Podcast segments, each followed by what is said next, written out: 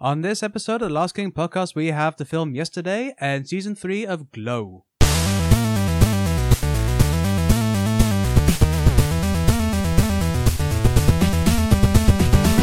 Hey everybody, welcome! It's another episode of Last King podcast. It's me, eccentric Tom. Woohoo! Yay! Yay, it's here, Mr. Toffee, and joining us is Uh, it's still heavyweight champion of the world, world champion of the world. Shafiq. Yes. I'm the best world of the worlds. Ah, I don't know. Yeah, please uh, tune into my pay per view, The War of the Worlds, where I have to defend myself against Mars and your anus. Anyway, boys, welcome to the Last King podcast. what?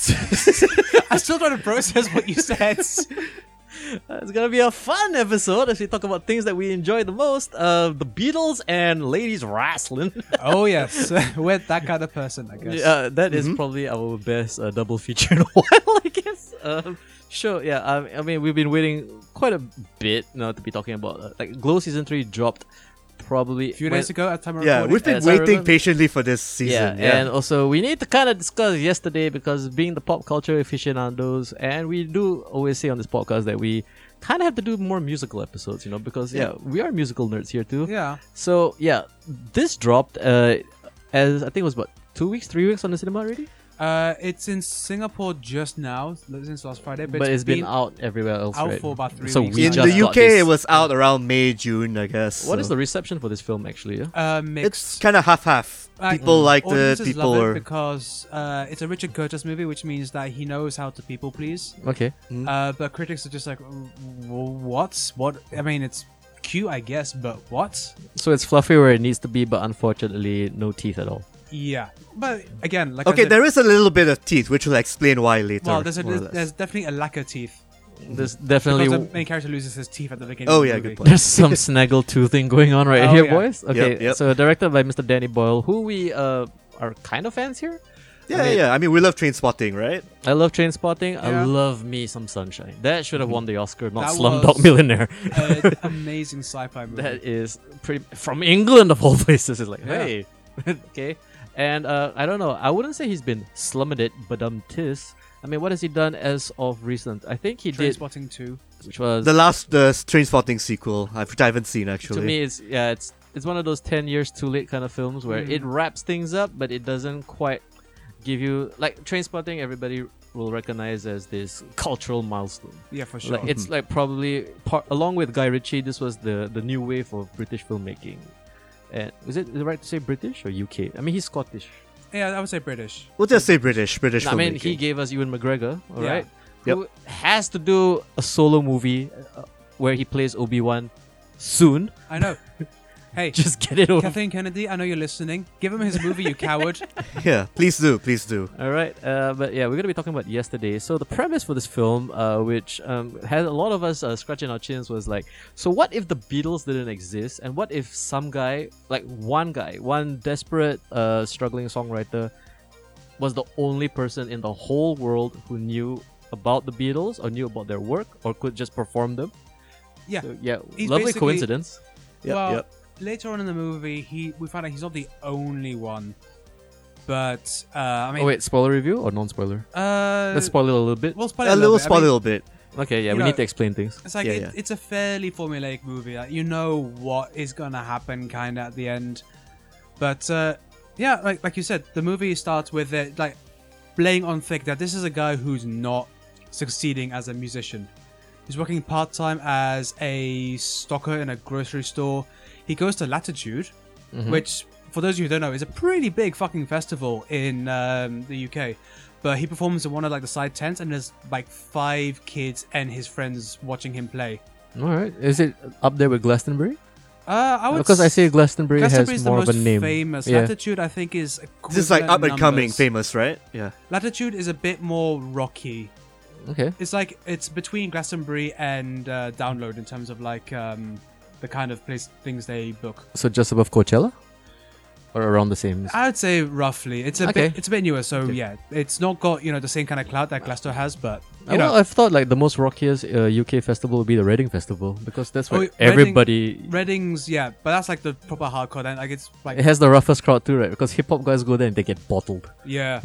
so careful. yeah, I would say it'd be Reading, Download, Latitude, and then uh, Glaston's uh, the Big People Pleaser. It's Mm-hmm. like this year was the first time they had Stormzy as the main.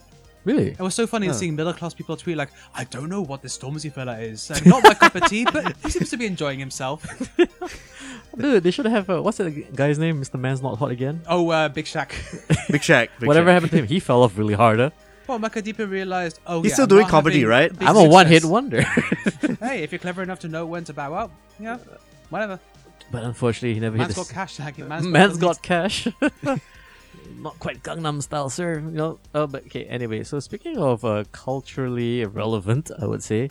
Yeah, so, like that's just the setup, and then one night he's cycling, then there's this big power cut over the world for like 12 seconds, and then gets hit by a bus, and he wakes up, and he's the only person who remembers the Beatles, and I like the way it reveals because like he slowly starts like trying to talk about the Beatles, and everyone's like has no idea what's going on, and then they just show him like googling furiously when he's back in his room, and then he's like going through his record collection to prove like yes, the Beatles just do not exist.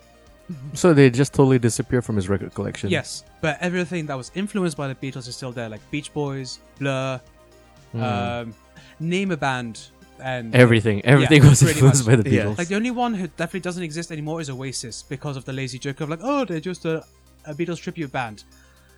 No, no. no, They're no. I mean Not. yes, but no.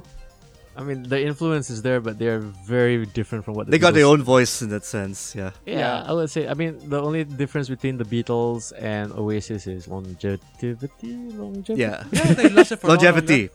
Longevity. and also like the stimulus for their music creation. I can't think of five bands right now who would openly say I was influenced by Oasis.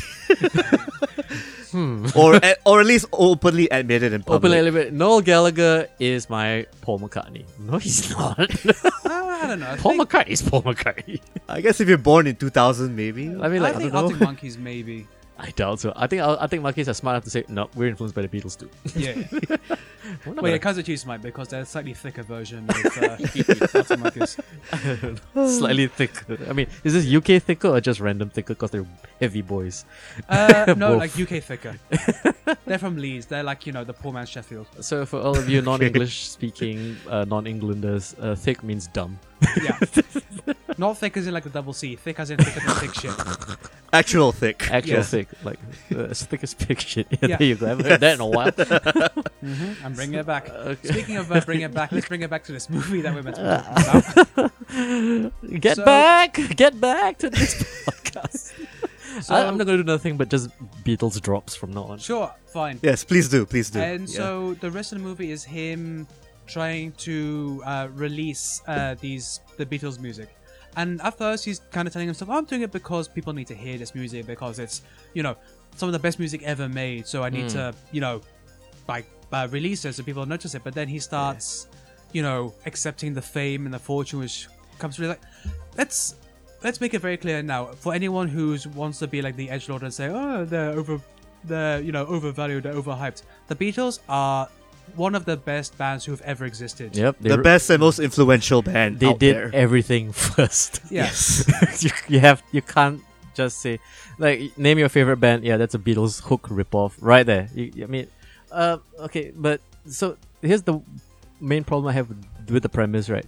Where basically, if the Beatles didn't exist, and if anybody else was to release Beatles music in the day and age where the Beatles didn't exist, would it still be as popular or as hype or as you know, like you know, genre defining? And i would say yeah yes. because like the as the, that's the thing the movie showed like they Yeah. did stuff like uh you know well first they start with yesterday because title whatever and it's still you know a lovely song very sweet so he performs yesterday as Yeah. is. But then he performs back back to the USSR, and it still fucking rocks. Yeah, yeah. No, but what I'm trying to say is that like so, uh, what this movie is trying to say is that it, you don't need the Beatles to be the Beatles. Anybody else can play these songs, and the songs will still carry the same weight. Because for me, my main argument is no, you you, you still attach the band to it because it's the genius of these four individuals and the story that is attached to them and their legacy and their history and the rivalry and all the drama and how they s- all the interviews, all the times they interacted with fans or with other musicians. It's like there's more to it than just the songs. It's like you have to also consider like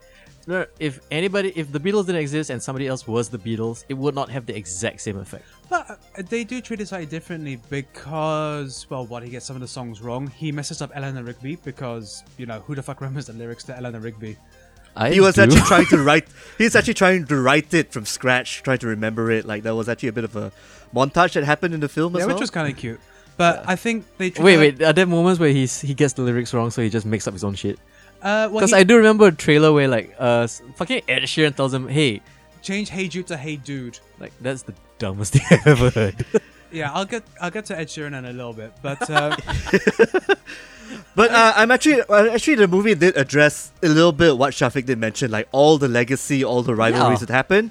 They that's why uh, Himesh Patel's character, uh, Jack, he actually did try to bullshit his way through, especially when he was in like some interviews where this song was made because he just made some shit up during the interviews with um what's that guy James Corden, right? There was one Yeah. interview. Yeah, yeah. yeah. wait, wait. So in a, in a world where the Beatles don't exist, James Corden has a career too, huh? yeah, Yes, he does. What a what a foul universe this is. that's like the worst possible timeline. Like everything that's good has been stripped from the world. You know what? You know what? I- I'm gonna call it because every other uh, proper UK talk show host worth his salt would be like, "Nah, I'm not gonna appear in that. That's the dumbest premise ever." James Corden, he'll appear in They'll do anything. anything for fame. yes. oh my god, I'm, I'm trying now. I'm imagining that bullshit carpool karaoke with him and what? What's the guy's name again? Jack Malik is the name. Of the yeah, character. Jack Malik. The two of them, and they're singing Beatles song. Like, oh, that's a great tune. Yeah, how'd you come up with that? Why Yellow Submarine? Oh, I met a Chinaman once. Well, I think the way they address it is that he doesn't really say what the what it is, but because we're in like you know the social media world, he just becomes viral because the song, as the kids say these days, slaps.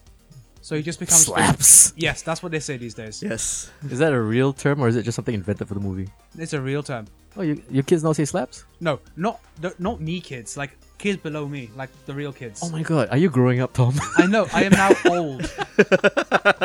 He's entering that demographic, right?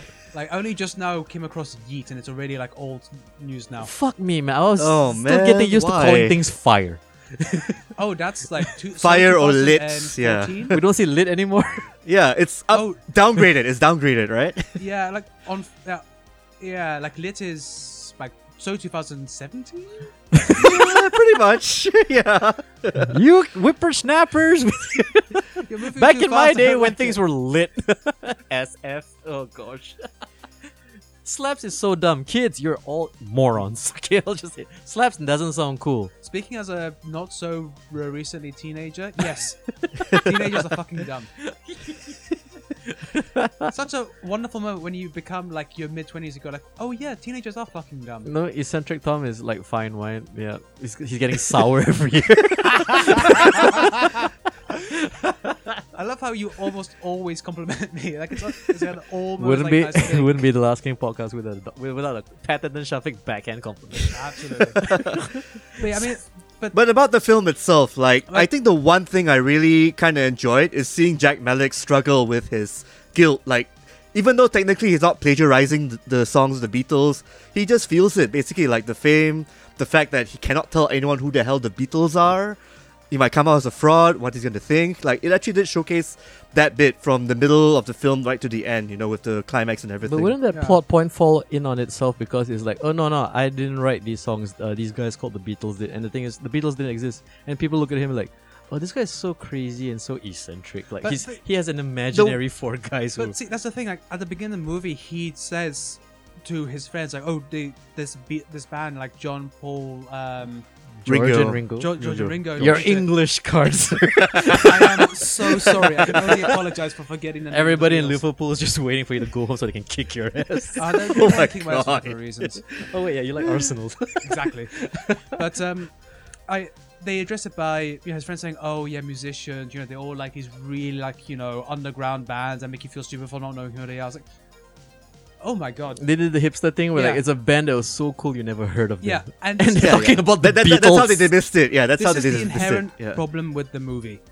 It it just tr- addresses the premise at face value. It only goes like, cutie, oh, what if the Beatles were never Mm. existed, therefore you can become famous. It doesn't really drill down with the implications or like what does that mean. And so, a very rich vein of what you could possibly do with this alternative world becomes just like, you know, just a premise to have a cutesy rom com. I think yeah, maybe I would say that something like this, everything feels like a first draft. Like you just Yeah. didn't go deep enough. Yeah, welcome to True Richard that, true Curtis, Uh, script writing. I mean, it would be nice if they address certain things here and there, and like maybe for an extra thirty minutes. But at least for, when I watched it, I still had fun watching it. Don't get me wrong. It's just Yeah, it's especially popcorn that bit. fluff. that- yeah, yeah, popcorn fluff. I did enjoy that how they tackle like the whole, uh, how the hell is Jack Malik gonna deal with being a plagiarist, even though he technically isn't. But at the same Hmm. time, why if the Oasis didn't exist or if um Coke, didn't, exist? Yeah, Yeah, Coke doesn't exist. Yeah, How yeah. did the Cigarettes Beatles Oh, don't inf- exist. How Yeah, did the uh, yeah, how Beatles does cigarettes don't influence exist, that? Oh, yeah. Hmm. Yeah, it's like uh, it's a very weird thing where they randomly decide, oh, a few certain things which are big in popular culture just don't exist anymore, and the film ends with. Um, Hmm. because but doesn't that create more questions, which will kind of Actually, break it immersion? does. It does, The yeah, truly yeah. maddest thing is the very end of the movie. I'm going to spoil this because yeah, whatever, it's a throwaway thing. Harry Potter doesn't exist in this world Because J.K. Rowling just because likes the another famous Beatles. thing that doesn't exist. yeah. Fascinating. So it's more like a troll. It's more like a joke than an actual like. Uh, oh, we're gonna go deeper into this this uh, alternate universe yeah, it's sort of thing. absolute madness. It's a but- gag. It's a gag. I mean, Um, it feels to me like this is what happens when a couple of stoners have a suddenly like weird conversation. We're like, oh, what if this didn't exist? And everybody, every everything in this movie is just basically whoa, then this, whoa, then that. And then the scriptwriter and the director just just try to tell a story just enough without bogging too much detail into it, and just Yeah. focus more on the comedy slash yeah, pretty much a comedy Yeah, music I think making bit. honestly they created like the most bare bones possible plot to have an excuse to buy the rights to play Beatles music. which they paid ten million for last I Which checked. Cause yes, Beatles music, the- sir. the Beatles estate is notoriously fucking expensive. Like it wasn't on iTunes for God knows it's not how the long. Beatles estate. Huh? You know who It's owns the all Apple- the Beatles music? Apple Corporation, right? Was Yeah, I mean some of it, but who owns most of the Beatles music? Come on, Wasn't it guys. Michael Jackson, right? it's fucking Michael Jackson's Yeah. estate, Oh yeah, which is Oh like, yeah. hmm, who, so is it because that now that Michael Jackson is dead, we can finally afford Beatles I think songs? also because he's now persona non Perhaps. grata, so he's significantly cheaper to buy from. Oy. There you go. So Oh, yeah. people need to make some cash somehow, and finally we can hear uh, Beatles in films. It's been a while. Yeah, we can finally not- license Beatles stuff. it's still a cover, but I mean, Hamish Patel, who plays the main character Jack, has a decent singing voice. Is it him singing? Yeah, It is him singing. Yeah, it's actually not bad. Yeah, Um, he's- as a he's all cover right. I mean, band It's goes. definitely no uh, John, but you know it's doable. Okay. Um, but I'll mention a few more things that I do kind of like, uh, which is um, I kind of like Ed Sheeran in this movie. Oh yeah, he Uh, plays kind of like a out- outerworldly persona of himself. It's like more- a more Jay or and less, right? Silent Bob version, like their version of Ben Yes, Affleck. it Is feels a like it, hyper Ben yes. Affleck. Yeah, In a way, in a way, but yeah. the best part of the, of the movie, I think, in terms of like laughs, is that uh, Ed Sheeran goes to his house to kind of because he discovers him and they're having a conversation in uh, Jack's kitchen, middle of the night. All right. and Jack's father comes in and just like completely ignores Ed Sheeran. He's like trying to like get like the coffee and like a mug. He stops and turns to Ed Sheeran and goes, "You know, you look like Ed Sheeran, mate." He's like, "I am Ed Sheeran." Huh, Good one. Walks off. like He's got that face. yeah, capital- yes. yeah, because Ed Sheeran when he's wearing a uh, his band shirt just looks like he's eager to meet Ed Sheeran. and they actually relish on that joke pretty well too. Yeah. Like a bunch of the nods It's there. like I think that he's well aware that he has such a bland face that he's willing to you know just live these kind of jokes. Because that's where all the talent comes from. you, you got to outperform the handsome. Sorry. Yeah. Uh, but then again, so um, what else? I mean, let's just say Oh yeah, and Kim McKinnon is fantastic as a predatory American uh, music producer. I love yeah, the name Deborah, Deborah Hammer. Yeah. Yep, Oh, yeah. Deborah Hammer. She's amazing because she's so vile and Corporate and Yeah. such an yeah, yeah. executive. She, she she doesn't even bother hiding or you know pretending to be nice. He's just as is, and it's just a delight just watching her be like there's a part nasty. where he tries to slip in one of his original songs into a recording of a Beatles track, and she goes, "Like this track, I mean." I hated it, but I wasn't interested enough to listen to it again to understand why. That's exactly how I review a lot of music. yeah, well, there you go. So, I yeah, just proving that Kate McKinnon is just amazing. yeah. And She's She not a deserves one note better things to comedian. do. Yeah, Oh, for sure. She's I- definitely not a one note comedian. She does know how to work being that kind of character. Mm, se. Okay, I guess. I mean, I would say she's uh, close equivalent would be like the manager from Detroit Rock City. I guess. Yeah, pretty much. Oh, no, pretty much. I'm sorry. Yeah. Detroit Metal Series. My bad. Different movie. Sheesh. You gotta watch the anime. It's hilarious. I'm sure I will. Uh, then I would say, okay, you know what? Let's just uh, b- because we could. We're the last game. We definitely have to nitpick the fuck out of this, but Uh-huh. let's just push all those problems that are very obvious aside as a basic movie where the premise is what if you had the ability to claim to be the greatest songwriter of all time Mm. and like know the repercussions of that and like basically the character arc. They did they did a good job, right guys? They did an acceptable alright. job. Yeah. acceptable. Okay. I mean, in terms of that, I mean, look, I'm a British dude in his late twenties. Of course, I love Love Actually. So, of course you do. And Harry Potter. I think we do, don't we? Yeah. but I mean, it's a requirement to like Love Actually if you're from Britain because it's like one of those movies you put on. At it's Christmas their every version year. of uh, It's a Wonderful Life. Yeah, yeah. kind of. Yeah. Yeah. What's our version, huh? Oh yeah, Godzilla Final Wars. I'm sorry. Uh, Final Wars. Yes. Actually, for me, my Christmas movie, Gremlins. oh my god, Gremlins. That's a classic. It's a that classic. and Die Hard as a double feature. Yeah, yeah. Every Oh, yeah, Christmas. Die Hard is a perfect Christmas movie. Mhm. but I mean, look, this this movie is uh, it, it's inoffensive. It it's cute. Uh, you know, all the actors do a good job. Like, um, you know, Hamish Patel, Lily James, they're all you know lovable, lovable in their own way. You know, kind of like dorky, kind of you know acceptable, kind of you know twee British nonsense. Mm-hmm. So it, it knows it's fluff, so it just plays as fluff. Yeah, and it Yeah, helps yeah. that they have someone as talented as Danny Boyle uh, helming, because I Hmm. think he adds that kind of just extra panache to what is, to be honest, a fairly mediocre script. To I guess kind of so. He just help makes it look nice. He Yeah. makes just makes it like the shots, everything good, good, great, Yeah. everything. And look, it's the Beatles. I mean, how can you not enjoy listening to the Beatles? But Exactly. it's sung by Exactly. him. It's sung by him, but it's still. you Are know, there any moments where they actually play Beatles? No, right? No, it's No, just- it's all played by Jack. Yeah, it's all played by Yeah, Jack. but I mean, for example, his version of "Help" is actually pretty good because it's slightly more rockified.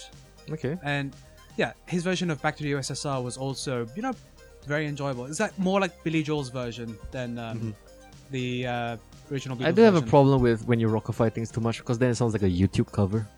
Like it'll be like, oh, here is help, uh, brackets rock version. Yeah. Don't forget to like, subscribe, and follow. Uh, but I don't know. Uh, it's uh, okay. So in terms of telling a, you know, Telling a story, it does its job well. so As- you, do we really want to dig in now? Uh, yeah. Look, I, I've kind of alluded to it, but but let's just say it. Like, the premise of this movie is fucking wild. It's absolutely batshit. That Bonkers. Yeah. they present this thing and then they just leave it there. And of course, you know, anyone who likes to overthink things will be sitting there going, How can you just leave it there? Mm. Because you've literally just said, All modern music doesn't exist now. Yep. Pretty much. Mm-hmm. Like every one of my favorite bands just has been wiped off the face of the earth. Mm-hmm. I would also, Uh, well, how about this? Uh, I mean, this is definitely. I think the problem with a film like this is it leads more into a thought exercise, and the fact that you never answer that question, Uh, where and It's I- extremely distracting. yeah it's like it breaks immersion immediately you, you're constantly coming in and like you, it becomes more like you're gonna wait for them to point out something else that doesn't exist and then Yeah. that becomes the reason to watch the movie yeah, you kind of hope there's something clever that uh, the And script it writers never actually put in happens, right. to address it. Uh, But the thing is, like, it, because the problem with like choosing something like the Beatles not existing is that it's not just music doesn't exist. Mm. So much of what made '60s counterculture help lead to everything else that happened didn't Mm. exist. i don't know i mean like i think the way that this movie markets itself is like it's trying to be smarter than it is whereas i feel that the actual movie is just basically it, it requires you please suspend disbelief for the entirety of this we want to kind of tell a story in a what if universe Which I'm fine with, but it's just when you do it with It's something too much of a- that goddamn Yeah, that, monumental. that bit of the world is definitely distracting. That Mm. one, I have to agree with everyone here. Like, it's very you know, the can, fact can that get. people treat teenagers as a like a demographic to market to is because of bands like the Beatles. the first boy band yeah there you Yeah. go Yeah, So stuff like the entire industry that is K-pop would just not exist in this universe. Yep. If you, I mean, if you do the butterfly effect and you trickle it all the way down, Yeah. it's like if, if the Beatles didn't exist, like what? was what pre- influenced it? That Like Yeah. what? What the only prevalent thing would have been like fucking Elvis and maybe Jerry Lee Lewis, and but tha- that, that's still rock and roll. But the Yeah. thing is, like that's rock and roll by guys in their mid thirties, and basically you know clean cut, wholesome Americanesque things. I mean, yeah, I get it. Like Elvis, definitely when he did the hip swagger, like yeah, it caused kind of a controversy. Yep. But nowhere as close as to four guys with long hair from England making all these American girls cream their pants on the Yeah. Ed Sullivan show. Because it's like when, when it comes to like w- people in the record industry, like holy shit, we found something that can sell. And not only that, there's a formula right there in front of us and we can repackage it over and over again. And if it wasn't for the Beatles, then there would be no rivalry with the Rolling Stones. And if it wasn't for the Rolling Stones, then a lot of uh, Americans would not be aware of like Texas Blues or the likes of Muddy Waters Yeah. or like Robert Johnson and then like Cadillac Records and it if it wasn't for them it, and then it becomes a, a series of if it wasn't for them wasn't for them wasn't for them and if you want to try and tackle this in a two hour movie where it's just basically about one guy trying to be like uh, lay claim to like probably one of the greatest music archives of all time is like and struggling with it, you know, per se. like, yeah, I don't know. Uh, suspension of disbelief pretty much required, but unfortunately, you'll have to look at it a certain way. and it- Yeah, and yeah, it's a lot of about where, people like, definitely even, feel that way. You know, normal movie punters are going like, "This is a bit too much of like a wild thing for me." Mm. Like, if your if your average moviegoer has to go like, "Wait, what? This premise doesn't make sense." That's when your suspension of disbelief isn't working. I would It's also like it's s- fine for nerds to go like, "What? That doesn't make any sense," because you know we like to overanalyze shit. Yeah, true exactly. that. Yes. I mean, like even a like a non-music nerd would be like, nah, th- this premise doesn't work. Yeah, I mean, I'm trying to think. Like, I would like to get my dad to watch this and see how he would. Is I he a huge hadn't- Beatles guy? Well, I mean, like he was. He's a, he's born in the '60s. he was born 58, so he was 12 when they Definitely. broke up. Yeah. definitely would be a Beatles guy. I want to say this like also the fact that the Beatles.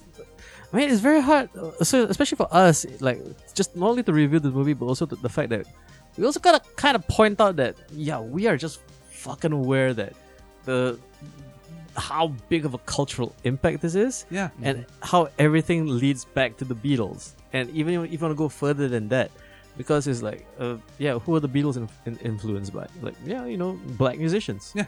Early rock and roll. You know, Chuck Berry was a huge influence on John Lennon. Oh, for sure. And then, like, you know, okay, and we, we're just going to neglect all of that? Like, no, we can't. And I would say, uh, yeah, I would say, even like, I, if I was to watch, watch this movie from the start, this movie just doesn't work. You have to. Then you're just there in the au- like in the seats, folding your arms, like please explain this properly. Or, yeah, that that part of I your don't even brain want will you to- bother you more than Yeah, enjoying the film. Don't even Yeah. try to impress me.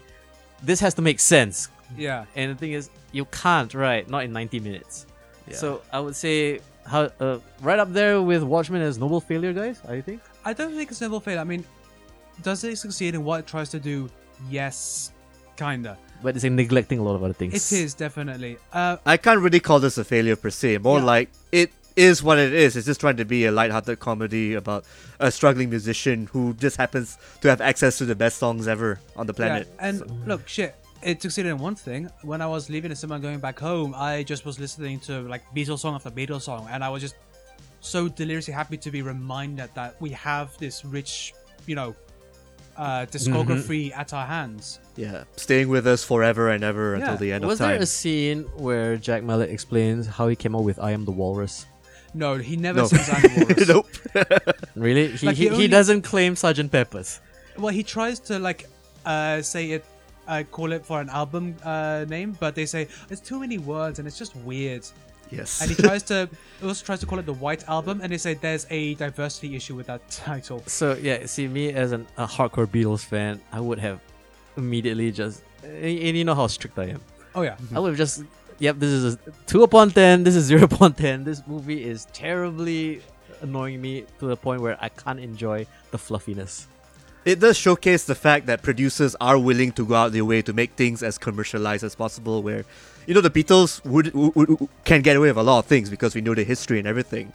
But when you have this guy, this guy who thinks who has all this great music, but none of that charisma and all that, then of course producers are going because to it's push not him around. John Lennon or Paul Exactly. McCartney telling you why like, oh no, we're bigger than Jesus. It's like, exactly. Yes. he doesn't have that moment right. yeah, Nope. no, he doesn't have that because moment. he can't because it doesn't make sense or it, there's no context in his situation. Yeah, and it's also Exactly, Really yeah. weird stuff like he tries to write songs like Penny Lane and Strawberry Fields Forever. Where which did, are where does he actual live? Locations in Liverpool. He lives in Lowestoft, which is in Suffolk. So that doesn't make sense again.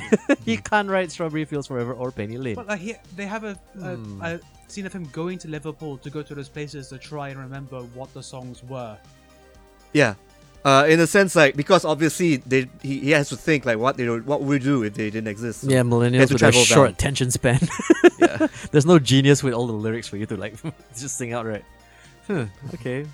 So um, I don't know. You, you want to wrap this up? Is there anything else we need to dissect? Because I would say we all kind of think agree that's that About it's a it, nice yeah. thought exercise I'd like to do after this, but first I'll just give my review. This is a five out of ten, whatever. Like don't w- Yeah. wait for this to come on Netflix and you can watch it. Uh, and then once have you're that lo- discussion with your friends afterwards. right? exactly. You can have Yeah, this yeah. big hypothesis thing. What about you? It's a John? nice water cooler kind of film for the other reasons, definitely. Wha- what's your rating, John? Uh, just How many six Judes? out of ten. Huh? Uh, six, Six Judes? dudes, yeah, six dudes, yeah, yeah. So only uh, five Nas out of ten. Okay, so uh, there you go. Uh, 11 upon 20 from the guys at the Lost King. I'm going to give it a zero because I, I, I do not accept the premise of this movie. so Which it's is a fair, zero. which is fair, I which is refuse the premise of this movie, so it's a zero upon 10 for me. Even though I do like a little bit of a thought exercise, even though I do like a little bit of a what if scenario, but uh uh If you're not going to explain it properly, nope, you're not even trying. Uh, So, so, speaking of thought exercise, so uh, how about we we each have a have a go at like our own premise of like what if this big influential thing didn't happen? sounds like a great idea. yeah, it's almost as if uh, we decided upon this before we started recording. exactly, yes. We So- plan our shit way in advance. Uh, uh, let's start with me because I was the one that raised it. Sure. okay, go ahead. Uh, so Wait, it'll make more sense if I ask the sure, question. please ask ask the totally unprepared uh, question. No, no, he had no time to prepare for this. This is off the cuff, sirs. Absolutely. Uh, hey, so hey, you saw this movie. Hey, man, you like Lord of the Rings, right? Uh huh. What if J.R.R. Tolkien never wrote Lord of the Rings? Holy fuck. Um. what would the world be like after that? Well, let's see. Uh, he pretty much created what we consider modern fantasy. I agree. So like there was he was literally the great grandfather. So we Yep. wouldn't have Game of Thrones for a start. Like True. that would have never You been would- a cultural phenomenon. you won't have D and D especially. D and D would never existed. Warhammer would not exist. Yep, yep, yep. So Would George R. R. Martin still like fantasy?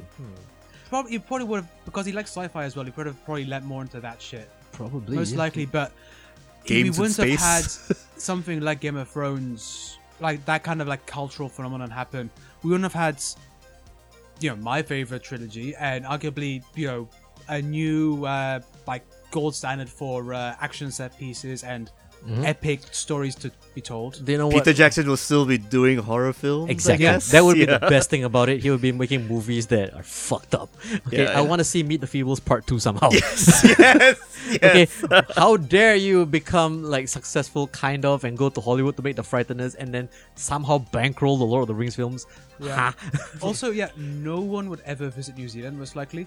Elijah Wood would have a career now. Hmm? No, he, he doesn't have a career anymore. Yeah, so yeah. Well, he had kind of a career beforand. We would not have He'll be the uh, latest tween, I'm guessing, or the latest boy sensation actor. guy. Elijah Wood? I He mean, what was, else you Elijah would? Wood was well, he was in Flipper when he was younger. And that's culturally important how? I've, uh, Sorry. Now, Louis. without Lord of the Rings, I would see him being like maybe the next Motion Ryan- capture as a technology and as an art form wouldn't exist. yes, We won't have Andy Circus, especially. Yeah, he'd be just some guy. Yeah, We would never Some have actor, introduced yeah. Orlando Bloom and his massive dick. what? Where did you see that? There was a tabloid picture of him uh, naked, uh, like uh, you know that uh, stand-up paddleboarding. And uh, yeah, the Oh. black blur was like, what are you googling, sir? I wasn't googling. It was on Twitter for some fucking well, reason. okay, we'll Who call are it you following? research. Orlando Oh, Bloom's dick. I think it's your Shout research, Tom. outs to Orlando Bloom's dick. Fully in bloom for eccentric Tom here. Oh god. I think what Tom was trying to mention is his long, he's trying to glowing mention- hair. Yes, Huh? Long his hair. drawn, long Hair, golden yes. hair. What? Yes. Puban out Okay, from okay. the top of his waist. Jesus, what are you guys talking about? this sounds like a fucked up problem. Oh yeah. No. I- so I don't wanna you're be- saying if the Lord of the Rings as an idea, as a book series, never existed, we would not have any Orlando Bloom dick pics. pretty much yeah. what a connection, guys. We've done the math. Hey, look, this is what we were expecting from yesterday. We said we want to go down this rabbit hole. We're, we're going down this fucking rabbit hole. We're down the roads. I want to change topic now. This is getting weird. All right, fine. So what will people be playing instead of D and D though? Stop. Huh? D and D, yeah. Video games like men. Yeah, I don't know because yeah, tabletop before Gygax created D and D was like all those really awful like uh, war games. hey, Riffs was cool. We wouldn't have uh, computer RPGs. Come to think of it, Yep. Yeah, yeah. we wanna have No Baldur's Gate, no okay. Witcher. Yeah. All right, all right. I want to throw this at John. Yes. Not like we What? prepared it at all. Absolutely not. so, hey, John. Yep. What if the video game crash of America never happened and Japan had no reason to enter America with the Nintendo Entertainment System? Oh, I think that's kind of a simple answer. We'll still be playing on pinball machines up to this day, actually. Nothing but maze games, huh? Uh, Oh, yeah. not, not not just maze games. The top-down um, action, no, th th- those RPGs like adventure. We'll be playing a lot more of those kind of games. Guy, it look. Uh, did you not play Pong 3D? It was amazing. oh my god, the graphics on that! Shit, that paddle looks so realistic. I think I the think ball I is think actually America a would round thing. It's not a square anymore. Cool. I think America will also eventually create the visual novel because they actually started text games back in the day. That is You know? not How a dare connection you, I sir. would have connect- made. Look, Knights of Zentar was amazing. I know, but without without the Back on Japanese, in the MS DOS days, you know, in CGA graphics where it's just purple and green. no, no, wait, wait, wait. Custer's Revenge would be a text adventure. Come to think of it, if No, it wouldn't. there was no, yeah, I mean, let's just say, imagine um, visual novels and all that never happened if the Japanese were never to enter the market. no, like, I It'll be mean, Western based. It'll be and then more let me- Western focused. Let me twist the premise a little bit more. The only reason for the video games crash, and a lo- a lot of people point to this specific video game, was the ET game for the Atari. yeah. So what if that was a hit? And that Wow. would be the standard for all video games. not Mario. Not Mario is not. Everybody will point to Mario I as do this not is want the this world." blueprint for all modern video games from now on. No, We'll be seeing Fucking Jaws. We'll be seeing uh, Close Encounter of the Third Kind of game, more like or less. Spielberg games, like oh, Yes. remember back in the day those Spielberg games? Man, not as Yes. Every single game would sound like a fucking. Brr, uh, brr, brr, brr. yeah, It's like- I've got that modem. Fired up. No, but I, I would say this right. Like I think Japan, it, it'll be like oh, th- there's all these Western games, and then like man, these Japanese guys have these amazing things, Yes. and they never ever get translated. Oh man, we'll never Had- get to play all this shit. Had anime gone into the states by that point, or did it like come anime same came time? way later, sir. Uh, I mean, Yeah. Anime didn't happen until Akira, which was 80s, and then it was it was Akira and Ghost in the Shell that really Ghost in uh, the Shell was ninety. Yeah. So Yeah. those two movies is like for for the for the late eighties and the early nineties was definitely uh, Akira then Ghost in the Shell, but Dragon Ball. Mm-hmm. Dragon Ball in the 2000s when America finally got that and then Yeah. oh this is what those Asian guys are talking about yeah so it's like nah but I would say like it would be in a different landscape I agree for sure. and uh, I don't know we might still be playing games on floppy disks maybe Not just no no cartridges I, am gonna say more pinball machines will have more arcades relevance. might still yeah. be a thing I don't know So Yeah, yeah, it'd arcades be will like still be a Back thing. to the Future Part Two. Yes. So we'd have hoverboards and flying cars. Oh gosh. I think that's a small price to play. That's a small price to pay. No, no, sir. No. We'd have oh yeah, we'd have Jaws thirty seven. Actually, that w- Shark that, still that, looks that fake. timeline would make sense because Japan will actually divert all their resources into you know improving car technology instead of video games. Think about that. they So we- did. Toyota is still the hottest selling car in the world. What are you No, talking we'll have, about? fly- we'll have flying Toyotas right now as you We'll speak. have flying Toyotas. yes. Oh my god. That's enough. Elon Musk wouldn't be a thing. yeah, Elon You Musk would have wouldn't nothing exist. to dream about because Japan Yes. did it already. Yeah. Yeah, probably ten years prior. That would Yeah. also have really changed like 9/11, because it could have just used cars. Wait, instead. what? okay, let's not let's not touch that. Oh. I'm imagining a Fast and Furious where it's like 20 cars Yeah. slamming into the World Trade So Center. basically, Zerg rushing with This flying went cars. into a, this went dark very unnecessarily, and this is coming from me. yep. Wow, you guys. Okay, Man. now we should throw the question to you, Shafiq. What Um, me? Sure. What would happen if Akira Kurosawa were ne- never were to make films? Yeah, We have nothing but bullshit superhero movies. So this world. so this world, people forget that Akira Kurosawa, one of the greatest filmmakers of all time. Well- I would say this. Okay, the easy answer is if it wasn't for Akira Kurosawa, okay, so foreign nerds over at the New York Film School, uh, you know, these little known guys we all know as George Lucas, Steven Spielberg, Martin Scorsese, Scorsese, and Francis Ford Coppola would have like, oh, this these Japanese movies. Uh, yeah, yeah, okay, so it wouldn't have influenced them to make Star Wars. I mean, they would still have done Raiders of the Lost Ark because that Mm. would definitely be them doing their whole like you know 50s uh like adventure like Yeah, cinema that's thing. just a consideration of our good old fashioned. But yeah, I would say the Like, easiest pulp action films. So Yeah. here, here's the thing: if it w- if Akira Kurosawa never existed as a film director, George Lucas wouldn't have been inspired because he wouldn't have seen Hidden Fortress to make Star Wars. If he didn't make Star Wars, uh, let's fa- fast forward a little bit. Uh, Disney wouldn't be what it is, yeah. hands down. And Comic Con would be still, Mm-hmm. still, about comics, probably. yeah, still be a minor thing that a couple of thousand very We wouldn't sweaty nerds would have gone to a There year. you go. Yeah, if there wasn't no Star Wars, okay. Spielberg would have still done Jaws, so the modern blockbuster as an idea would exist. Yeah, but science fiction fantasy as a profitable and then the, the whole idea about how merchandising is what it's all about now because let's look at fucking disney and marvel right now nobody gives a fuck about the characters no Oh, yeah. we're selling Or the t-shirts comics even, yeah. and lunch boxes and movie tickets only that's enough and i would say like yeah it's it's i mean it's fun to have these kind of thought exercises and i think what yesterday fails to do is like you gotta answer the questions because in this day and age, in 2019, where Google is at your fingertips, is right in your pocket right now. It is very easy to trace down and go down the rabbit hole and like, yeah, but then you have, you have this problem, this problem, this problem, this problem. yeah. I mean, what the movie could have done is just didn't have to necessarily like answer it, but could have had fun little Easter eggs. So Hmm. it would have changed certain posters or maybe how people dress because I mean, the I Beatles did kind of influence fashion to a certain extent. They did. They I did, would they also did. say this, right? I kind of like what it, Eccentric Tom was leading on about when it came to Back to the Future Part 2. It was like, instead of creating a world where this guy is the reason that pop music is, like, he, he, he- he influences everybody with his, his pop music that only he knows about, right? Just make it really weird and like, okay, this doesn't exist, this doesn't exist, this doesn't exist, this is what the world will look like. You know, like a total what if. Like, you know, don't even bring the Beatles into it. It's just like this doesn't exist. It's not about a guy who's trying to introduce the world to Beatles music. It's about what a weird world this is. Just have people live in it and have certain conversations. And just because, I mean, that would be interesting enough. Yeah, You know what I mean? Because once you you enter that premise of like, if the Beatles did exist, but only this guy knows about it, just remove that entirely and like just explore this strange world. Hmm. That would be like a little fun little like look into an alternate reality for all of us. It'll be like a great Black Mirror episode, I would say. yeah. You know?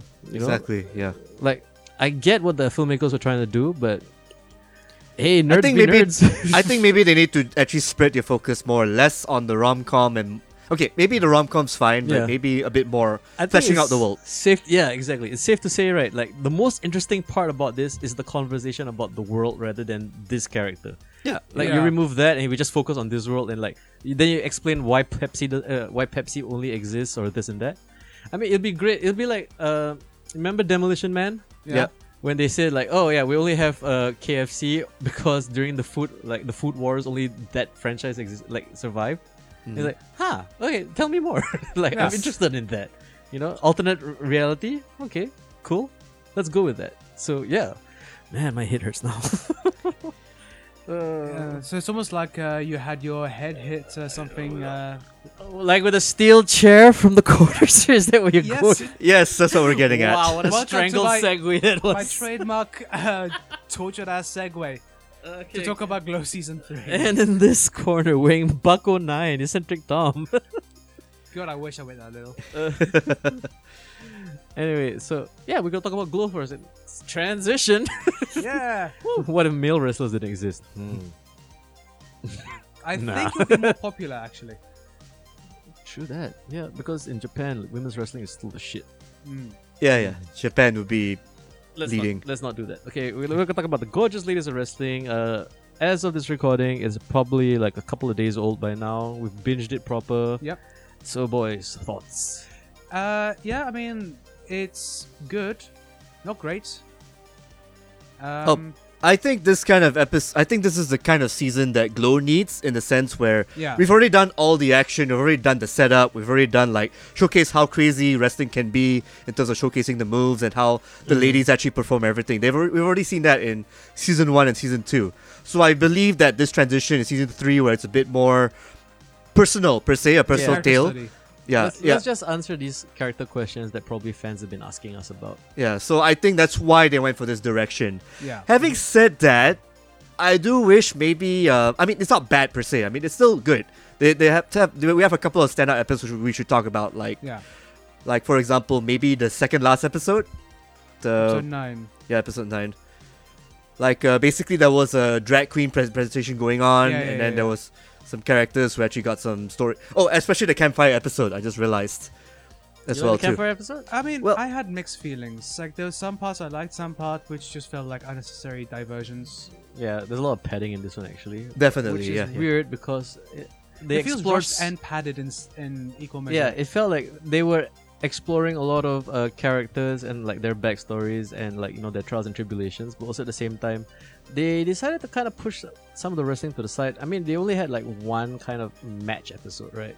Which I think was there the were two, final one. um, Well, The final one and the one where they changed the roles up. oh That yeah, was Freaky fun. Tuesday. That was Yeah. a Freaky lot of Friday. fun. Yeah. That was a lot of fun. Not enough wrestling though. I would still say. No. I mean, it, wa- it was nice to see the characters, and yes, I have said very ex- uh, much on this podcast that wrestling isn't about wrestling; it's about the characters. Yeah. And I love that episode a lot because I still think that Betty Gilpin should have been the Ruth character. yeah, Like her as Zoya Destroyer, was far more. I like that a lot more. Yeah, yeah, yeah. Watching like uh, Ruth as Liberty Bell, yeah, wow, man, this is a what if in a what if. huh? Speaking of what ifs, huh? yeah. and watching Sheila come out and do Eliza, it's like, hey, That was that was cute. so adorable and wonderful. Uh huh. Yeah, and I really enjoyed uh, Sheila's arc. I think this season I did, yeah. when she doesn't She necessarily turned back on her furry. Yeah, well, I think She it's- did. She she ditched the wig to you know be an Yeah, actress. which Yeah. I could probably see how some people might have an issue with it because I don't know. I think some people might uh, see it as like uh, like the people, the creators saying that oh, it's wrong to be like that kind of like other kin. But I think it's more of a case of that she realizes that she was relying too much of it as like a crutch to kind of like hide behind.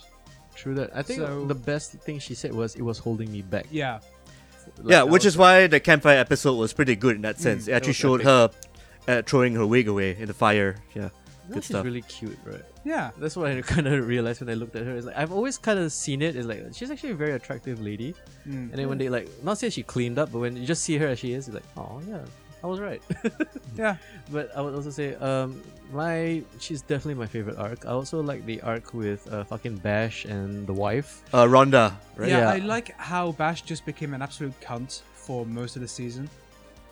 Well, because Yeah, for- money. well, for Yeah, yeah, various he is running a reasons, yeah. business and, the he thing has is, to be it's- like it's- that. That like what's I what I really find interesting about like uh, Bash's character is because like in the first two seasons he's just played off as like this a kind adorable of goofy, idiot, Uh, yeah, Yeah. idiot.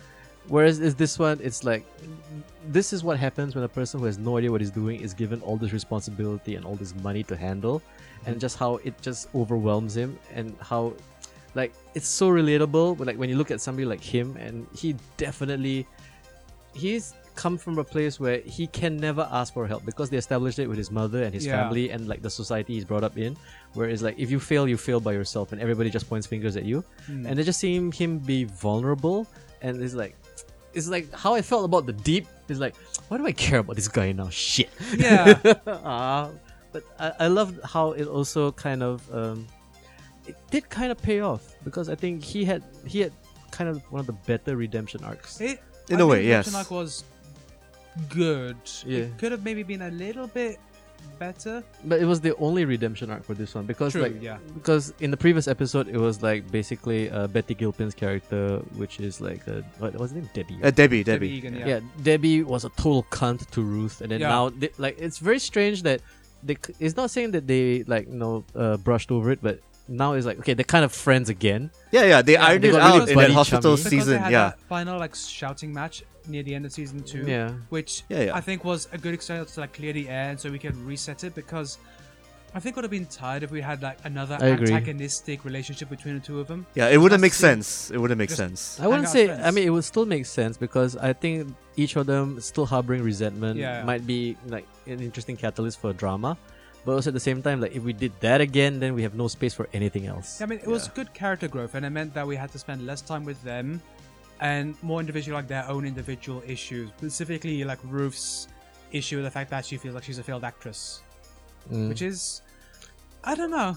I like that arc too because some. I mean, the lesson for her is basically sometimes you gotta stop chasing the dream, Yeah. or sometimes you go all out and you just go for it, and then like. Okay, spoilers for the last episode. Uh, no, let's not spoil it. No, Let's not spoil it. She and some characters, I would say, like okay, mild spoilers. It feels to me like a lot of them uh, are getting written out. It feels like contracts are they're ending. being given exit strategies for sure. Yeah, they're, Yeah, they're it definitely feels like- opening like, you know places for them to, to go elsewhere if they Yeah. want to. Uh, I think it and- may have been. I think they're all setting up for one final season, maybe. Just a prediction. But honestly, I think story-wise, you only have one more season left of this. yeah, This is not an Orange is the New Black scenario where it could go on for like seven seasons. and it totally misses the plot of what it's about in the Yeah, first because- place. yeah. yeah. Honestly, this this show has now become maybe twenty percent about wrestling, Yeah, and this season especially has been just like character study after character study, and even then, some people still get left out. Like um, the biddies. Yes, they don't the have their BDs the especially. videos are still just like, oh, that weird friend couple, and like even like what something I'm a bit irritated by is the relationship between uh, Junk Shane, um, Yolanda, and Artie. yeah. hmm felt kind of squeezed out a little bit. Yeah, yeah, I agree. I can see that also. That they had elements of where it was a nice, like, uh, juicy drama, but then it kind of just went, oh, let's just quickly like get this done so that we can have this resolution at the end. Yeah, They but pet it out. Yeah. I mean, I wouldn't say it's padded out. I would say like because uh, like my not say it's a problem, but I think what the writers wanted to do was they wanted to go deep with all these characters, Mhm. and the problem is each one had to go so deep, and it like ev- everything was like such a downer. It was, like- yeah. like, there, there was a lot of heavy topics that they dealt with. hmm And some do get resolved, and most of them don't. And like a, a a lot of it is all about you know forgiveness and just acceptance, which is okay, probably the best way to end that like uh, section of the the season, so we can move on without things being like you know too heavy, because it's like uh, especially the oh, what's the Asian girl again? Jenny. Uh, Jenny, So, Jenny, fortune so cookie. Her like basically she got really pissed off about something that happened. Yeah. And this is happen- this happened during the, the Freaky Tuesday episode. And she held resentment till the next episode. But then it's just basically like she just reveals why things affected her and everybody hugged it out. Next episode, she seems fine. yeah, which is weird because I would say that the reason why she gets pissed off is extremely valid, and I think Yeah. as valid as Debbie's issue with Ruth in season one, Agreed. Yep. and the fact because that took a season and a half to get resolved, and this is an over in what two Yeah, so I would episodes? say like I would think like they have all these good ideas, but they don't do enough to flesh it out or Yeah. really make it impact the story. Whereas it kind of feels like we we address this, then we wrap it up. Then we address this other thing and we wrap it up. Address this next thing and then wrap it up. So it felt like um, it's like going from one pain point to another. It's like okay, okay, this is kind of Once it's resolved, everything is like hunky dory. And the once we next hug it episode. out, okay, now she has a problem. Oh, okay, now let's all deal with it. And like one of my biggest problems with that is because like one of my favorite wrestlers and characters on the show is Carmen. yeah, She for has sure. Nothing Yeah. to do. Yeah, She was and definitely she- like left behind. Almost. she had one of the best lines too. Like people look at me as this like lady sex, uh, wrestler sexless thing. And it's like, oh, we're gonna explore that. Nope. no. It's like, ah, okay. Yeah, just later on in the season. Oh, she's got a date. Like, what? what why is this not being a thing? Because like we made this. that like, an seems like issue to be something like you know resolved. anybody can relate to. Yeah. and like okay i get it i get i mean it, to me it feels like they probably had lots of uh, uh i would say plot points and lots of uh like i would say arcs that they wanted to tackle and the thing is i think to be fair play because i guess one of the major complaints people have about the series is like it felt too much like the the debbie and ruth show hmm we want to see what all these other characters are all about but they did all of it at the same time Yeah. and it's like you could have spread this out. You could have definitely done maybe one major one, two side ones, hmm and still have like you know enough uh, like goofy wrestling in between. And it felt like okay, but we're gonna deal with everybody because we want to be fair, or we want to like you know, we, we do want to feel make an- anybody feel left out. Mhm. But uh, unfortunately, impossible within like ten, 10 episodes, yeah. So I it's like but that's people such get a large left out. cast as well. Yeah. yeah, and it's like then like there's guys like me is like I'm a Carmen fan. Wh- Where's her story? And then like Yeah, she hasn't even been tagged in that much in the story too. That's the sad yeah, part. and she, I mean, like she does some fantastic wrestling. Yeah, and Yeah, like, yeah, yeah. there's a, a thing. Her, uh, I know it's a spoiler. Yeah. She and Jung Chin mud wrestling was my favorite thing. Oh, that was fantastic. well, Yeah. now she's uh, like that witch doctor thing. She's not junction anymore, whatever.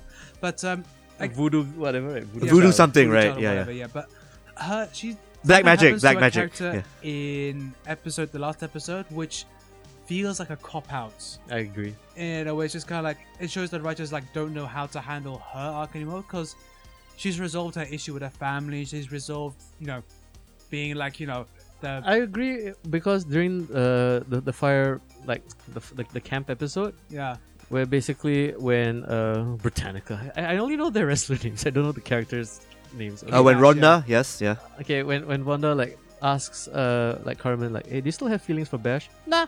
Nah. And I was like, Okay, really? we're done. Like, you, are just gonna. Oh, and that's when I kind of realized like, oh, they, they don't want to. They want they'll address it because people are probably wondering, and the easiest way is f- for you to just like you know, have the character say, okay, I'm not gonna. We're not gonna deal with it anymore. It's Wait, like, oh, okay. i was half expecting her to say like you know he's gay right kind of thing and then have that extra complication to that relationship but we all knew it was gay. we all, we all remember the butler from season Yes, yeah. yeah like, only britannica seems to not be aware of it one. I would say no. I think Britannica has probably that kind of. Uh, I would say. A woman who wants everything, and then here's the opportunity, and he, she will do anything to change him or to Mhm. keep him a certain way. yeah And he is basically, I don't know if it's out of guilt or also out of the fact that it is his upbringing where he needs to, atta- like, he needs to represent a certain kind of person. possibly yeah So it's like seeing that, I mean, that dynamic, that relationship was fascinating to me. oh, Yeah, that was Especially definitely a how- highlight for the season. Yeah, Yeah. especially when, okay, I don't want to spoil it, but there's a scene in a hotel room where it's like, I didn't expect that at all and I loved it. Yeah, that was not what I thought Mm-hmm. that was was, gonna happen that was like to me is like okay that was the only thing that I don't want to spoil it yeah it's Yeah. very hard to review this and not spoil it can we do a full spoiler one next week uh, sure Yeah, yeah, yeah, yeah, yeah. maybe we can do Okay, that. a- anyway but well I no, was, like, next week is tarantino we can't okay maybe see maybe that. we'll we'll do a, a year end review and we mention this We could do a again Patreon episode. Yes. But Patreon doesn't exist. what if the patron didn't exist Uh, Huh. Hmm. everybody's just podcasting YouTube still a thing anyway but yeah uh, like- which is why I love Bash's art because it's Mm. like they turned him from a goofball idiot to this really deep and emotionally stressed character and like And you understand why he and you can understand why he made the and- decision and of being thing an is, like, asshole. when, they, when yeah. they gave him the heel turn you're like, he's like you're starting to like okay why are they making him a bad guy because he's because if you remember him from season one he's like no I care about my wrestlers I care about my performance and I care about the art of wrestling Yeah. and then you see him make these decisions and then his mother arrives and then you get it like oh Mhm. there you go like this is very well done it's like Mhm. i like bash it's like they, they made him from this goofball idiot to an actual character because he was basically like the foil to mark maron's character for the first two seasons Yep, Oh, sure, yep. yeah. and watching him stand on his own and act through it like whoever i forgot who's the guy who plays freaking uh bash uh, like Uh, the actor, hold on. Uh, anyway dude uh, uh, Chris Lowell. Chris Lowell. Chris Lowell, ho- s- fine acting. It's like like you know like just seeing him cry in that scene with Mm. uh like Debbie is like yes I I know how that feels. you know? Yes. When yeah. it's like this is I am struggling so hard to be who I am and I'm trying to keep up appearances with so many people and I don't want to let anybody down. You know, it's like perfectly like you know and just that was like okay. So to me the highlight was strangely enough Bash. You know, because Yeah. I didn't see that coming at all.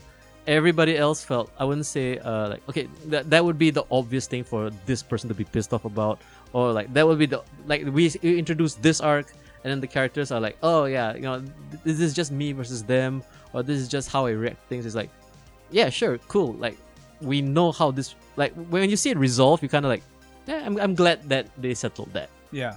You know what I mean? So I mean, I, I would say props to. eh, It's like Bash's arc is like the highlight. Unfortunately, I'm still gonna complain that not enough wrestling's good. Well, it definitely Yeah. wasn't. It's only like two Enough of that. episodes in that whole ten episode Yeah, season. I mean, yeah. at least in season two, they gave us an entire episode of Glow, We had and a it fucking was Royal Rumble. with Yes. fucking music videos and PSAs. it was glorious. Yeah, you know, that it's was like amazing. I want that again, and like, they didn't do that. You know, like it ended with a Royal Rumble and a wedding. yes. And then, like, this one is like, oh okay, yeah. sure. Yeah, although Yeah, I I mean it was serviceable, but you know, for people who Hmm. expect more from season two, yeah, you're not gonna get that in season three. You're gonna get more of an it's a introspective turn in season continuation. three. Yeah, I Yeah. would say. I mean, I mean, how about you, uh, John? Like, any highlights or lowlights for you? Uh, there were actually not that many lowlights per se, except for maybe Carmen. But apart from that, you basically just described what was really good. Again, uh, Mm. Sheila's arc was great.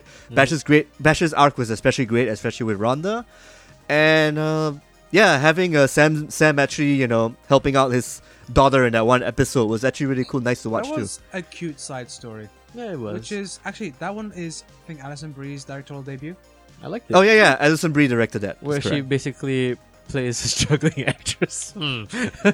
Yeah, I Very mean, semi-biographical there. Which is weird because she's been kind of like moderately famous since Mad Men. I agree, but and also- Community as well. uh, but uh, okay, uh, small complaint. Yeah. Not enough Mark Maron. Okay, look, I have. I'm gonna be a counter-saying like I fucking love Mark Maron. because He's- it- he's great. You let's quote eccentric Tom on this. This is Mark Maron at his most Mark Maronist as he reviewed season two. Yeah, the most Mark Maron Mark Maron that ever did Mark Maron. There you go. But I think because we had his redemption arc last season, With the daughter, yeah. yeah, I think that we don't need to have him as much, and it was good to remove him because he was a very dominating presence. I would I agree. would say. He had his spotlight already in the second Oh. yeah, season. so that's for to sure. kind of delicately remove him to give the other actors more room to like, develop and grow and glow, I think uh, was a smart choice. And yeah, I mean, I think it was okay. Maybe he could have been utilized a bit more, but Hmm. you know, honestly, I mean, like, giving if it meant him- we got more of like the character development from other characters. I'm Yeah. fine with that. I'm totally fine with that, but you do kind of miss like basically whenever like somebody fucks up and they go to him and he just gives that matter of fact Mark Maron response of like, What the fuck? Just figure it out.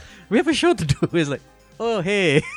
yeah, like the fact where he's like so bitingly sardonic, and then suddenly says some really real advice, like, "Oh shit, he does know what he's talking about." and then like every once in a while where like people like look at him and like, Oh you're so evil and bitter. No no, no I actually care about you people.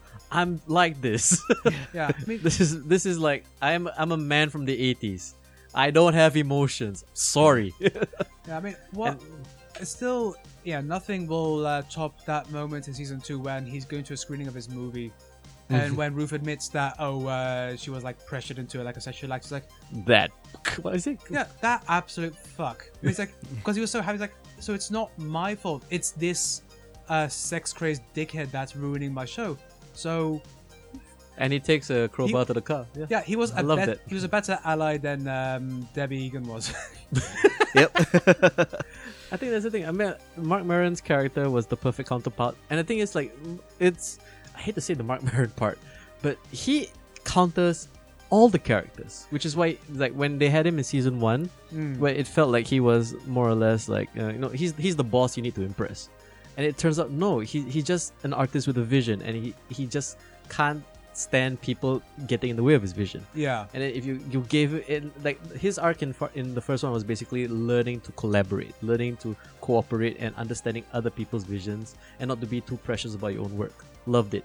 And then in, in season two is just basically watching him run like a monkey show Yeah. where basically it's like all these problems and you like you as a guy it's like when people like imagine if you're like say the alpha of a situation everybody turns to you and you have to juggle all their problems your father brother preacher everything and just watching him lose his shit and like fuck and then just do cocaine okay you know get your shit together it's like yeah it's like i miss that because and the thing is i get like if you have him in like some of the heavier parts of the stories it's like it might be a bit too abrasive yeah, and we need to kind of like kind of uh i would say let's just finish off that him and the justine side story because Uh, i'm pretty sure she's not coming back she's gonna be hollywood director we don't need her in the show anymore yeah. I mean, but Yeah, maybe for one episode, but that's about it. That he's not going to be around much either. spoilers maybe yes We'll we'll see. But um, I mean, what I like how they treated his like still like anger thing, but it's like they directed like a supportive way, which is really weird in that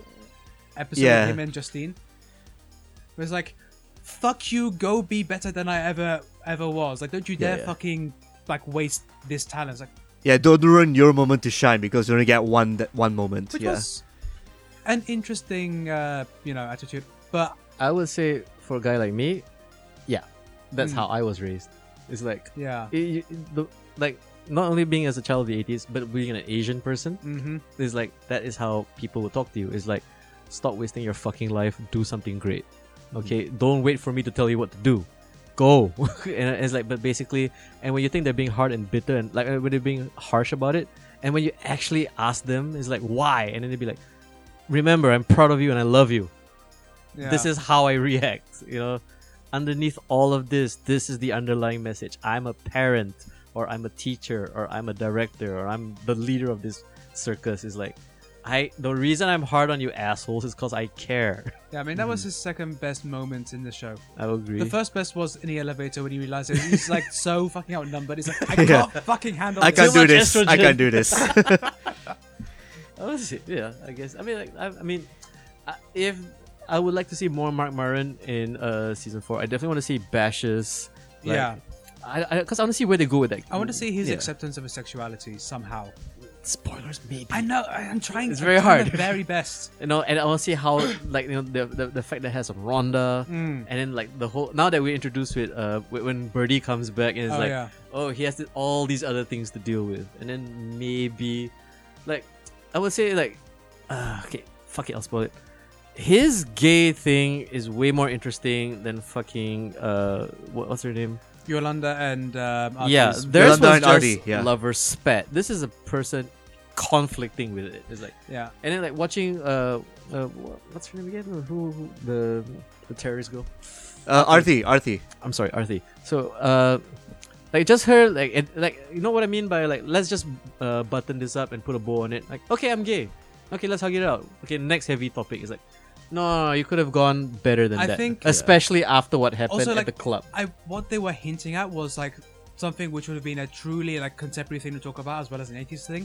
But they Yeah. chickened out, uh, which is like, fuck it, I'm gonna spoil it as well. Bi erasure is a real fucking problem, and I thought they were Mm. gonna go down that avenue. But it didn't. Instead, it's like, oh, I'm just, I'm too scared, scared to call myself a lesbian. Like, oh, Jesus Christ, come on, like, you. and, and the thing is, you don't buy the reason. Whereas Yeah. Bash's reason is like, yeah, look at all the things I have to deal with. You know what I mean? So it's like, you- when you have that side by side, it, it really feels lackluster immediately. Then like, Mm-hmm, yeah, we could have just got rid of this. Then we could have had more wrestling, or we could have had more jokes. yeah, although I do think that uh, Yolanda as like the angry lesbian was like quite a nice uh, character addition.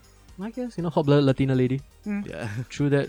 Uh, okay, one one other plus point because I need to stay on brand. Uh, a lot more tits in this one, so yeah. Yes, exactly. yes. Yeah, that was A lot more than usual. Yeah. yeah. As a man who loves wrestling and boobs, I appreciate this season. I also like the fact that when like, I think they somebody interviewed uh, Alison Brie and she said, "That is the sexiest episode." All right, you know, okay, but enough. Also, hey, if, if you like butts and dicks, there's that too. Oh yeah, there was definitely like full frontal male, which was like, huh, Yay! okay. Yeah. That was a bit of a surprise. Yeah. for you, for me, it's like, yeah, okay. But it's kind of like I accept this moment for it's like happening right now. in season what five or six of Game of Thrones when we suddenly had like that big warty penis in our face, like, oh, oh, I don't remember that at all. it's the actor who's like showing off like genital warts. Scraped off my memory proper. Somebody still retains certain things. I noticed. I have a, You remember Then- dicks? Uh, Orlando Bloom's dick. This guy's dick. my, dicks and dicks and dicks. my memory hates me. I always remember the worst things. Sheesh. Uh, but God damn it! You just derailed me. I wanted to say something else. Never mind. No, no. But uh, okay. Speaking of dicks, Okay, that I thought you were the prostitute moment was hilarious. that was fantastic. Oh yes, uh, with uh, Melanie. Right. Wait, Right. Yeah. You're, you're the prostitute. No, no. I thought I. You're, I'm, the, I'm the prostitute. It's like, That was yeah, that was a That was fun- cute. I like That that. was I cute. like that character. I, I'm glad they kept him for like another two moments. Yeah. Who's that? That's Paul. Oh, he's the maintenance guy. No, he's Paul the Gigolo. Oh, Yeah. So, what do you guys think of Gina Davis uh, in being Oh, Sandy? Gina Davis. Yeah. Yeah. Yeah, she's, Eh. holding, she's holding it together. All right. Fair enough. Fair enough. Not quite Cutthroat Island. Uh, not quite Thelma and Louise. No, no, I would say this Yeah. right. Uh, anything with Gina Davis, I love. Okay. Um, watching her, and watching her come out as a showgirl. Mm. Yeah, good that stuff. was like, good stuff. ooh, she still has it. Mm, she still got it. Yeah, Yeah, there you go. And I also mentioned uh, Ex Miss what ex Mrs. Jeff Goldblum.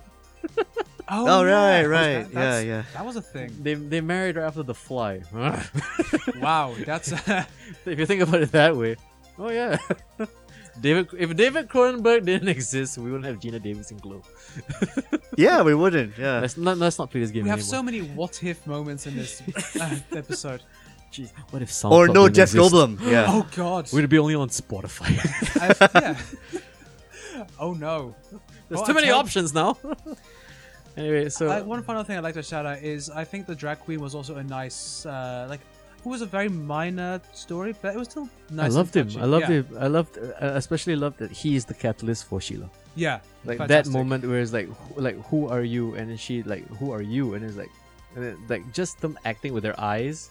And I was like, this is brilliant right there. And it's yeah. nice because you know he was basically showing that you can take the costume off and it doesn't stop you being that. Bingo. Mm. Mhm. Yep. You are not who you're dressed as. You are who you are. Yeah. Yeah, yeah. It's a really good Beautiful. message. It's done really well. You know, in a wrestling show. Yeah, so I think it's time for uh, final scores. Uh, I'm giving this probably like last season is seven. This is six and a half, maybe six. Yeah. I, I'm gonna give this, I think, a seven out of ten. I think I gave last season eight and a half or nine. You gave it quite high, yeah. yeah, like, Mm. I'm so- gonna go with seven too. It's Yeah. good, not great because we saw great last season. Yeah, this is. I like the think- focus. I like the focus with the characters and everything, but maybe needs to be fleshed a little out bit better. more. Yeah, yeah. Yeah, and like you know, uh, pff, Which is why we Uh, have the fourth season hopefully coming and you know pulling all the stops. I hope you know. so. I hope. Like, yeah, uh, season four they just put out all the stops. Uh, Netflix just like gives them a huge budget to just like really polish it off. Yeah. I guess so because like, let's not spoil it. Okay, Yeah. But there is um They're setting up for something truly incredible. bigger, yeah. And I think because of what they're doing, they're gonna do more parables to like WWE. I'm sorry. Mm, right, right. Ooh. If you're- WWE. Because it's basically oh you know like oh what if we had that kind of scale, Yeah. huh? Please do that. I want to see these girls in a proper arena. Mm. You know what I mean? Like I want that. I want like when the, the problems of fame finally like because you get they- to see they're the still- backstage, you get to see Yeah. the lights and I everything, wanna the see setup. that Yeah. shit. You know what Yeah. I mean? It's like okay, what if they are on that level? You know, and they haven't even addressed it yet because it still feels like we're a traveling circus. We're, we're still struggling here and there. So it's like now they have these opportunities. Okay, go big, and then probably you know they're gonna end it proper there. Yeah, I mean, Yeah. it's kind of nice that this season they didn't have like the oh we are worried about maybe getting shut down story arc. It was nice that Which is that probably was not an issue. Yeah, I mean, yeah. This, because- this this one's more like they're trying to survive in Vegas, a city that can change people because of its culture, in a sense too. I guess so. But I mean, one disappointment is like if it's set in Vegas, it doesn't feel like Vegas. It's like oh, you're you're not on the strip. You're outside Vegas. Ah, Okay. Yes. I get. I see the joke. Yeah. and also the budget. Yeah, you could definitely feel the budget. you can Yes, never feel the budget. definitely. Not Yeah. enough wrestling. Mm.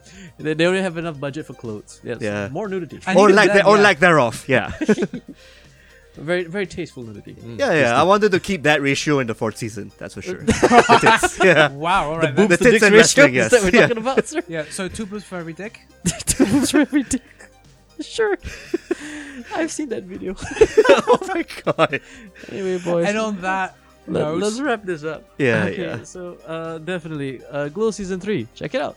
sure, Yeah, and still, here's still, still continuation. recommend it. Still yeah, recommend and it. yesterday with for Netflix. In the meantime, uh, you can get all of the Beatles back catalog nowadays because I know it's on iTunes. I think Spotify has it. Spotify should have it. Yeah. But in Yeah. certain regions still. Yeah, Mm-hmm. so yeah, just just listen to that and then yeah, watch it when you're drunk at home. Just one day. get on YouTube and watch them. The boys do it proper. yeah. Yeah. There you go. Just if you can find it on YouTube, the Ed Sullivan Show, where you literally see pop culture start like there. absolutely. That is the birth of pop music, boy bands, everything that we know about the music industry there. So Ab- Absolutely. Uh, um, but let's wrap it up. Next week uh, is gonna be a Tarantino Fest. absolutely. We're going to not just talk about Once Upon a Time in Hollywood, which I'm really looking forward to, Yes. but also we're gonna have a bit of a uh, dive into his Like back a- catalog. Tarantino retrospective. And, Yeah, just kind of like you Nine fucking movies, boys. Know, yeah, Uh, I think yeah. So look forward to our full. Uh, and we're not gonna do the collabs. So we're not gonna talk about Dust Till Dawn. we're not Nope. gonna. We're just gonna strictly stay within the like Tarantino. verse. pure Tarantino, directed, Alright. written. Yeah. Okay, so um, let's wrap this up. Uh, who are we again? You are world champion of the world. uh, world champion of the world. Okay, and here's my tag team partner. Eccentric Tom, the And confused. and this is uh, Mr. Toffee, the Mad Bomber. Signing up. What? Mad Bomber, Bomber. sure. Okay. Yeah. Roll of it, roll of it. Yeah.